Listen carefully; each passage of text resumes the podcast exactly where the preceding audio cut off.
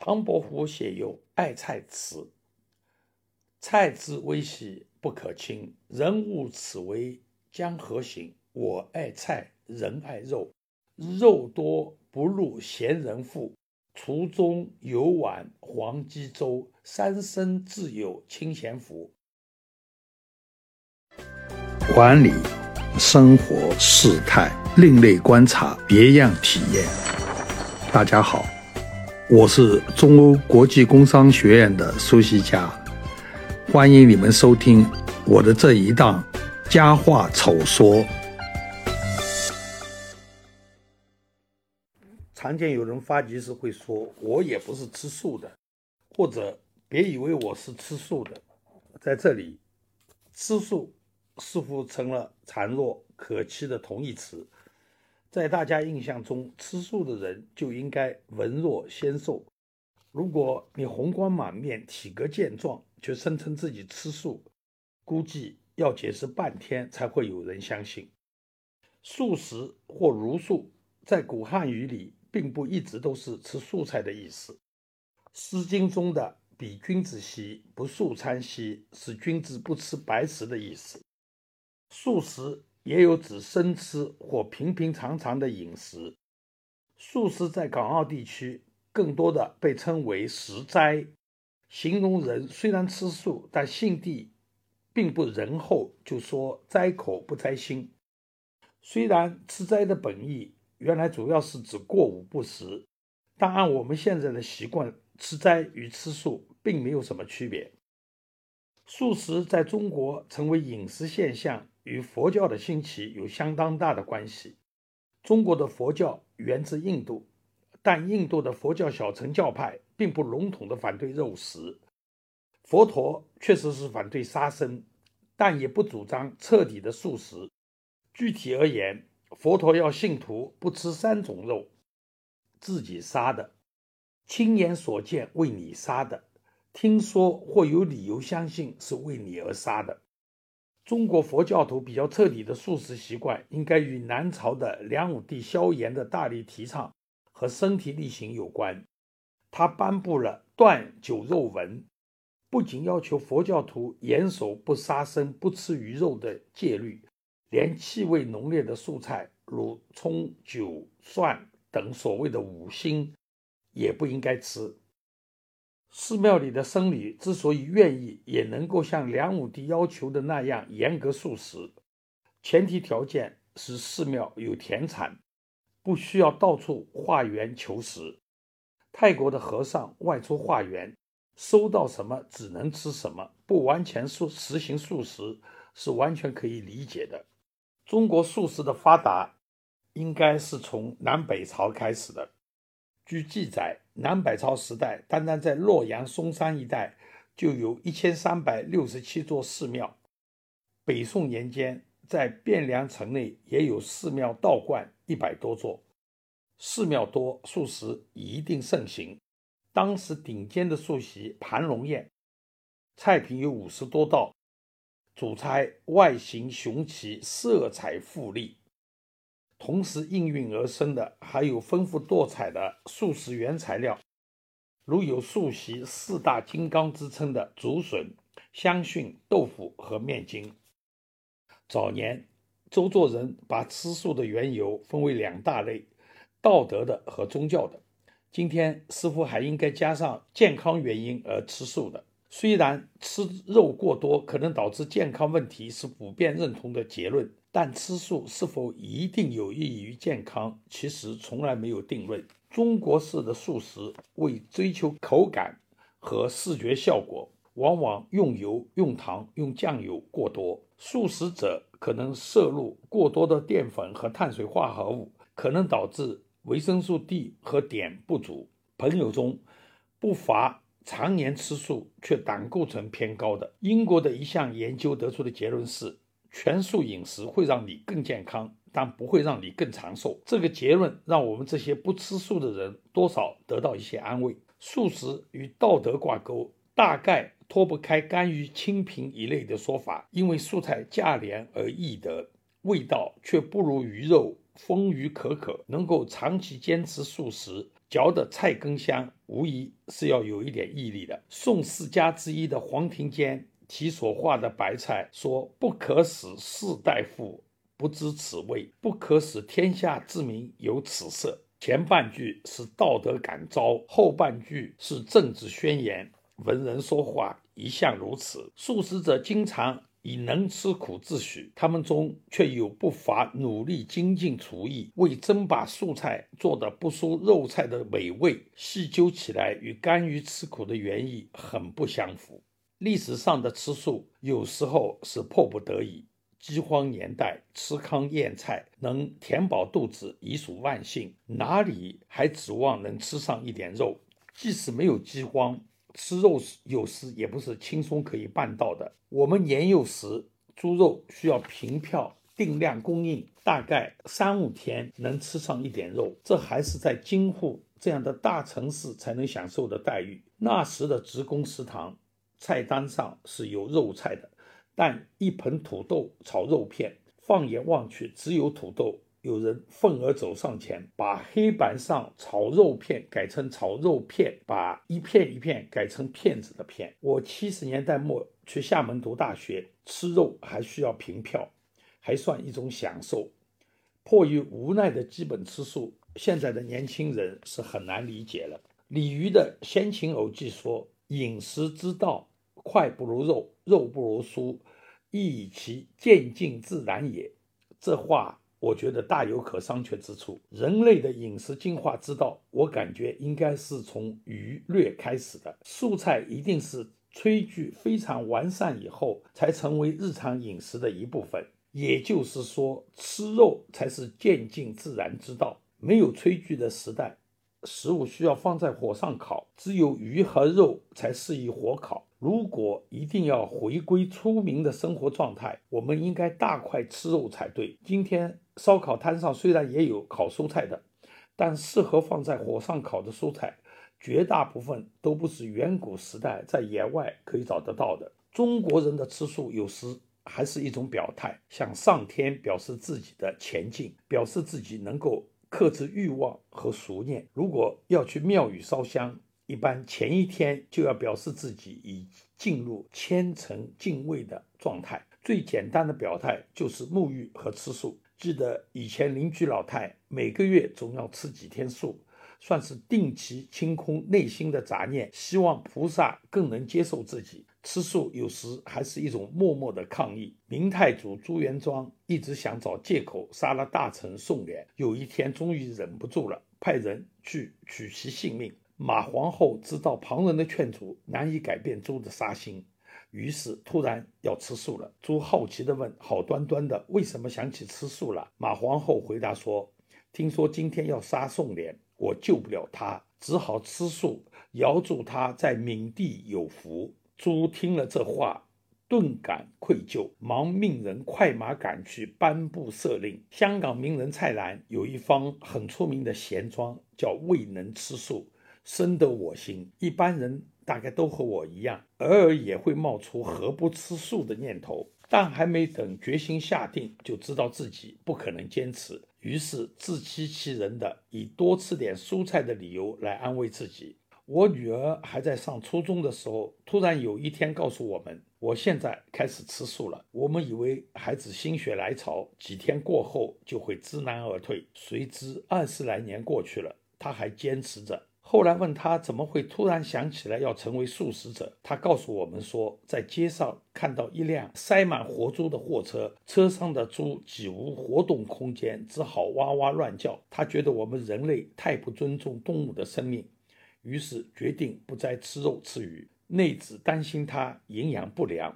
和他商量，能不能我们全家每星期吃一天素，他每星期吃一天鱼和肉，以三个人一天的克制换一个人一天的放纵。我们觉得这个交易还是公平合理的。谁知女儿断然拒绝，我吃素的决定不是拿来和你们做交易的。我女儿婚后继续一个人吃素，但怀孕后我们觉得孕期吃素恐怕不利于婴儿的发育，劝她。暂时放弃素食，他犹豫了一阵，经不住我们以婴儿健康这么堂皇的理由一再劝说，终于动心。他多方打听，找到一家以自由放养、人道宰杀而被人称道的养鸡场，还实地去观察考证。从此，家里餐桌上多了一些以快乐鸡肉 （Happy Chicken） 烹制而成的菜肴。素食者之所以吃素，很多人是因为看到了动物被宰杀的血腥场面而生同情之心，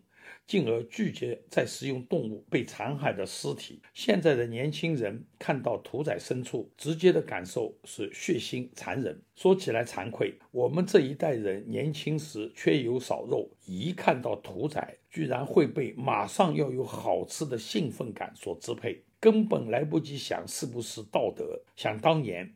逢年过节，在石库门的天井里宰杀鸡鸭是必不可少的节目，也是小孩最喜欢看的场景之一。一边害怕一边看，当时并没有觉得有多少血腥残忍。如今牲畜家禽都提倡要集中屠宰，血腥的场面一般人看不到，你能看到的只能是超市里堆放的整整齐齐的包装肉。长此以往。肉食者的心理压力应该会减少很多。以前过年时节，邻居间经常听到有人在问：“谁会杀鸡？”记忆中间总有人挺身而出，愿意提刀一试。以后恐怕看到过杀鸡的人都不好找了。有句形容人文弱的俗语叫“手无缚鸡之力”，这句话以后怕是不能再说了。听的人会一脸困惑地问。好好的放在冷藏货架上那一盒盒的鸡，为什么还要用绳子绑起来？吃肉，心理压力最大，也是最让素食者最反感的，应该是吃牛肉了。传统经济条件下，牛被称为耕牛，为人类口粮的生产劳作一生。耕牛是农夫最重要的生产资料，是有生命的长期资产，陪伴自己一生的老牛，即便。到了迈不动腿的年纪，也不忍心杀了做食物，更何况牛据说通人性，被宰杀时会流泪甚至下跪，直让人下不了手。牛在印度是被当作神灵，备受尊崇，大摇大摆在街上晃来晃去，从来也不担心有人会对他们下狠手。长期以来，中国食谱中牛肉一直不是主要的动物蛋白来源。随言食单中，牛肉的篇幅甚至还不如鹿肉，便是一个明证。牛大规模的成为人类餐桌上的常见食材，有赖于两个条件的满足：即牛不再是主要的生产工具，及大规模饲养技术的成熟。牛肉进入日常食谱，需要有大量而稳定的供应，且价格要与其他肉类相当。前提条件是菜牛、奶牛的养殖要成为有利可图的产业，这需要有一整套相关产业，如饲料、种育、防御、仓储、运输等等的配合。当然，牛肉烹调技术的精进也是必不可少的条件。与其他肉类如猪、羊肉不同，牛肉流行的烹调方法有相当一部分是从外邦引入的。如牛尾汤、罗宋汤、牛排等，比较讲究的牛肉，如安格斯牛、神父和牛等，也都是舶来品。更不用说牛肉烹调相关的一些技术，如干式熟成。不吃鱼肉不等于马虎随意，吃素也可以是很讲究的事情。南北朝时的太子问清贫寡欲、常年吃素的大臣周永。说素菜中间有什么味道最好？周勇回答说：春初早酒，秋末晚松。也就是说，早春时候的头茬韭菜，以及秋末初冬时候的大白菜。蔬菜讲究的是时令和产地。孔子讲不时不食，针对的应该都是蔬菜，不大可能是肉类。当然。少量水产如大闸蟹、刀鱼等也有季节性。夏天还在卖腌笃鲜的饭店不去也罢。腌笃鲜只有在春笋当令的时候才能尝到那种特别的鲜味。有次到欧洲，进到饭店，每家都推荐白芦笋，说是一年中只有这段时间才能尝到。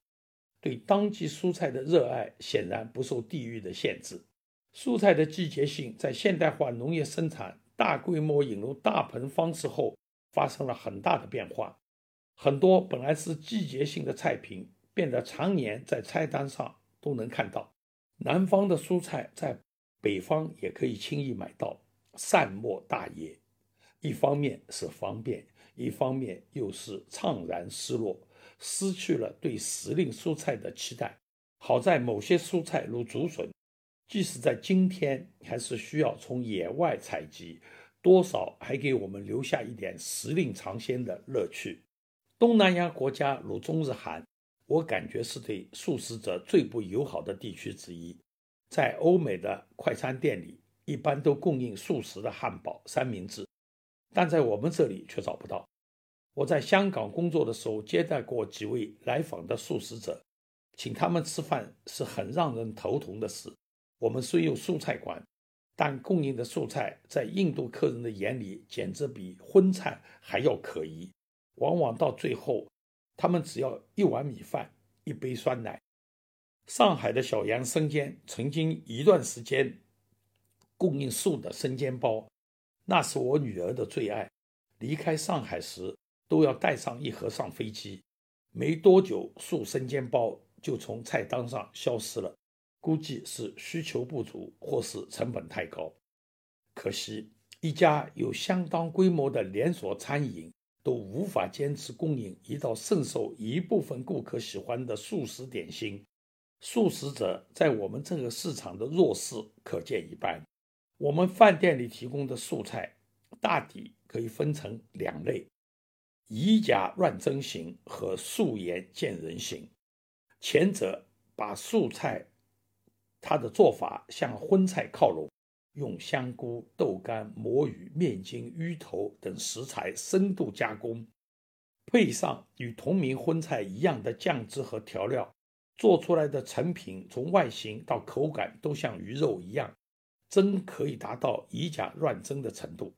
起的名字也是以假乱真，什么素佛跳佛跳墙、糟溜鱼片、素狮子头等等，素颜见人的有高级和普通之分。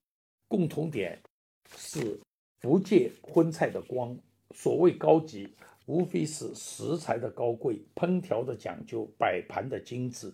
起的名字也让人浮想联翩，什么五色如意、半月沉江、映日荷花等等。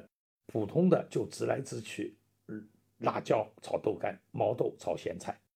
此外，还有一类蔬菜只在寺院里供应。算是佛门附属机构起的菜名，必须是禅意十足，什么菩提串烧、慈云仙子、佛牛袈裟、观音坐莲等等，不一而足。我会跟前在厦门南普陀寺吃过很多次素宴，到今天还是俗气难消，肉食欲念难断，可见。靠食物来提高境界是极不现实的。要去餐馆吃素，我对模仿鱼肉、衣绑荤菜的菜品深恶痛绝。吃素就干干净净吃素菜、菌菇、豆类，放下执念，暂时摆脱肉类的诱惑。最不可思议的素菜菜肴，大概要算《红楼梦》里的茄鲞了。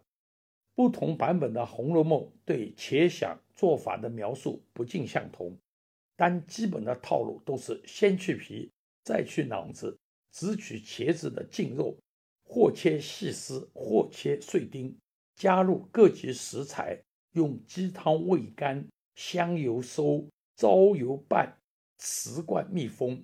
要吃时取出，用鸡瓜子一拌。看到这里。稍微有点下厨经验的都知道，茄子早就烂成泥了。所以，红学家俞平伯认为，茄鲞不过是曹史开的一个美食玩笑。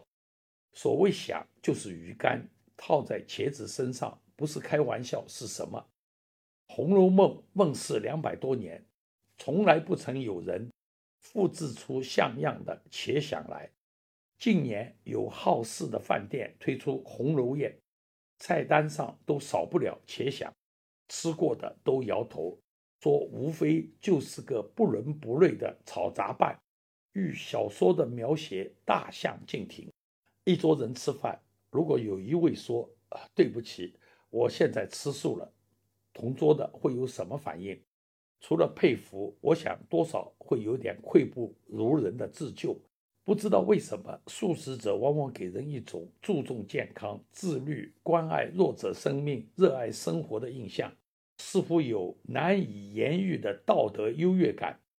素食者如果还热爱运动，那更不得了，脸上好像会有一层圣洁的光芒。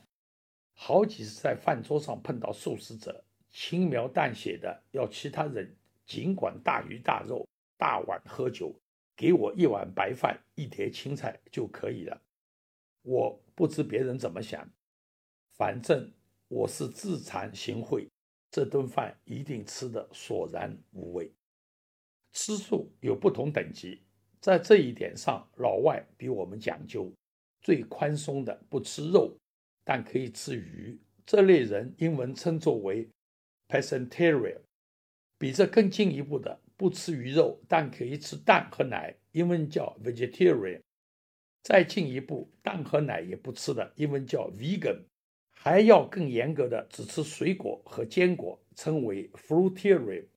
现实生活中应该极为少见。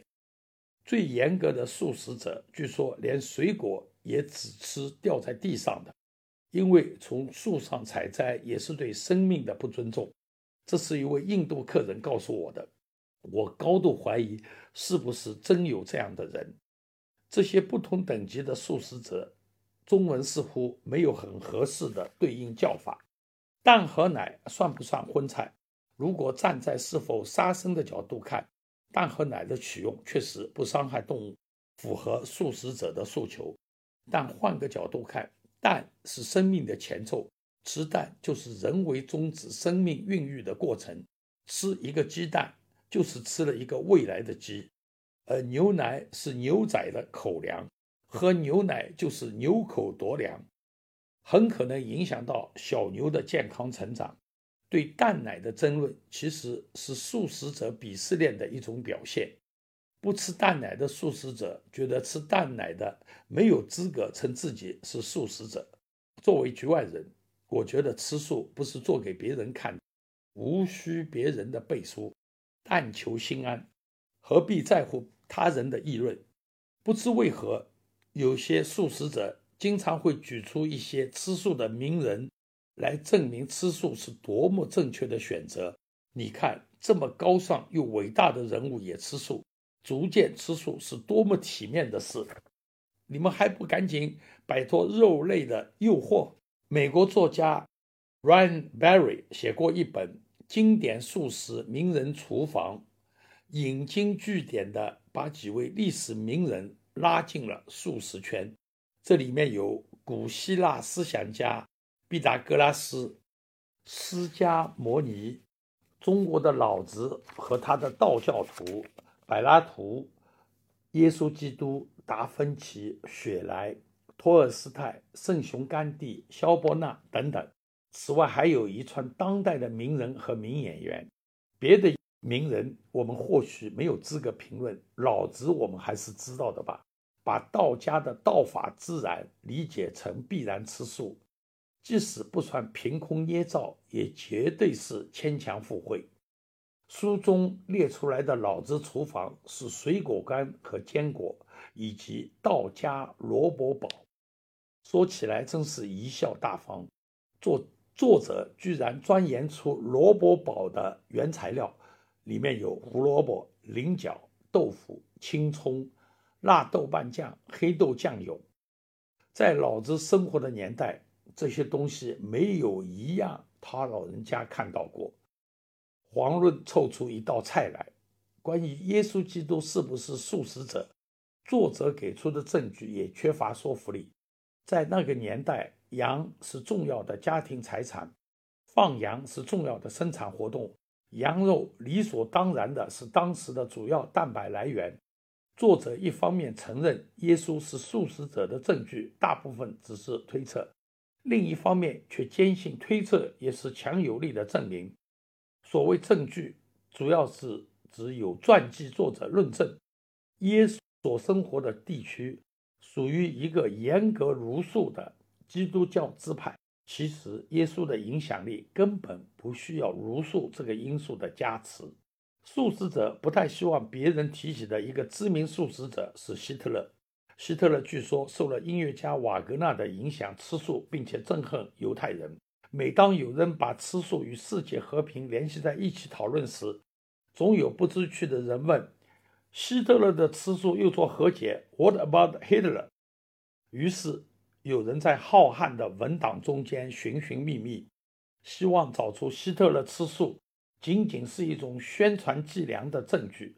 据说证据真的找到了，还写出了许多论文，说希特勒喜欢巴伐利亚香肠和鱼子酱，既不吃素也不节俭。但二零一三年四月，承认希特勒四十元，当时已年届九十五岁高龄的马格沃克，打破多年沉默，向媒体和公众透露了希特勒。晚年的饮食习惯，据他说，在他与狼穴工作的两年半时间里，希特勒真的只吃素。其实，即使希特勒真的吃素，也丝毫不能减轻他的罪孽，更不会影响到历史对他的判决。唐伯虎写有《爱菜词》：“菜之微细不可轻，人物此为江河行。我爱菜。”人爱肉，肉多不入闲人腹。厨中有碗黄鸡粥，三生自有清闲福。我不是闲人，腹中菜肉夹杂，惭愧莫名。年岁渐增，健康大不如前。为了自己的健康，也该吃素了。写到这里，看到一位著名的素食提倡者更正别人的一句话，他说。我不是为了自己的健康而吃素，我是为了鸡的健康而吃素。不消说了，即便改吃素，我还是俗人。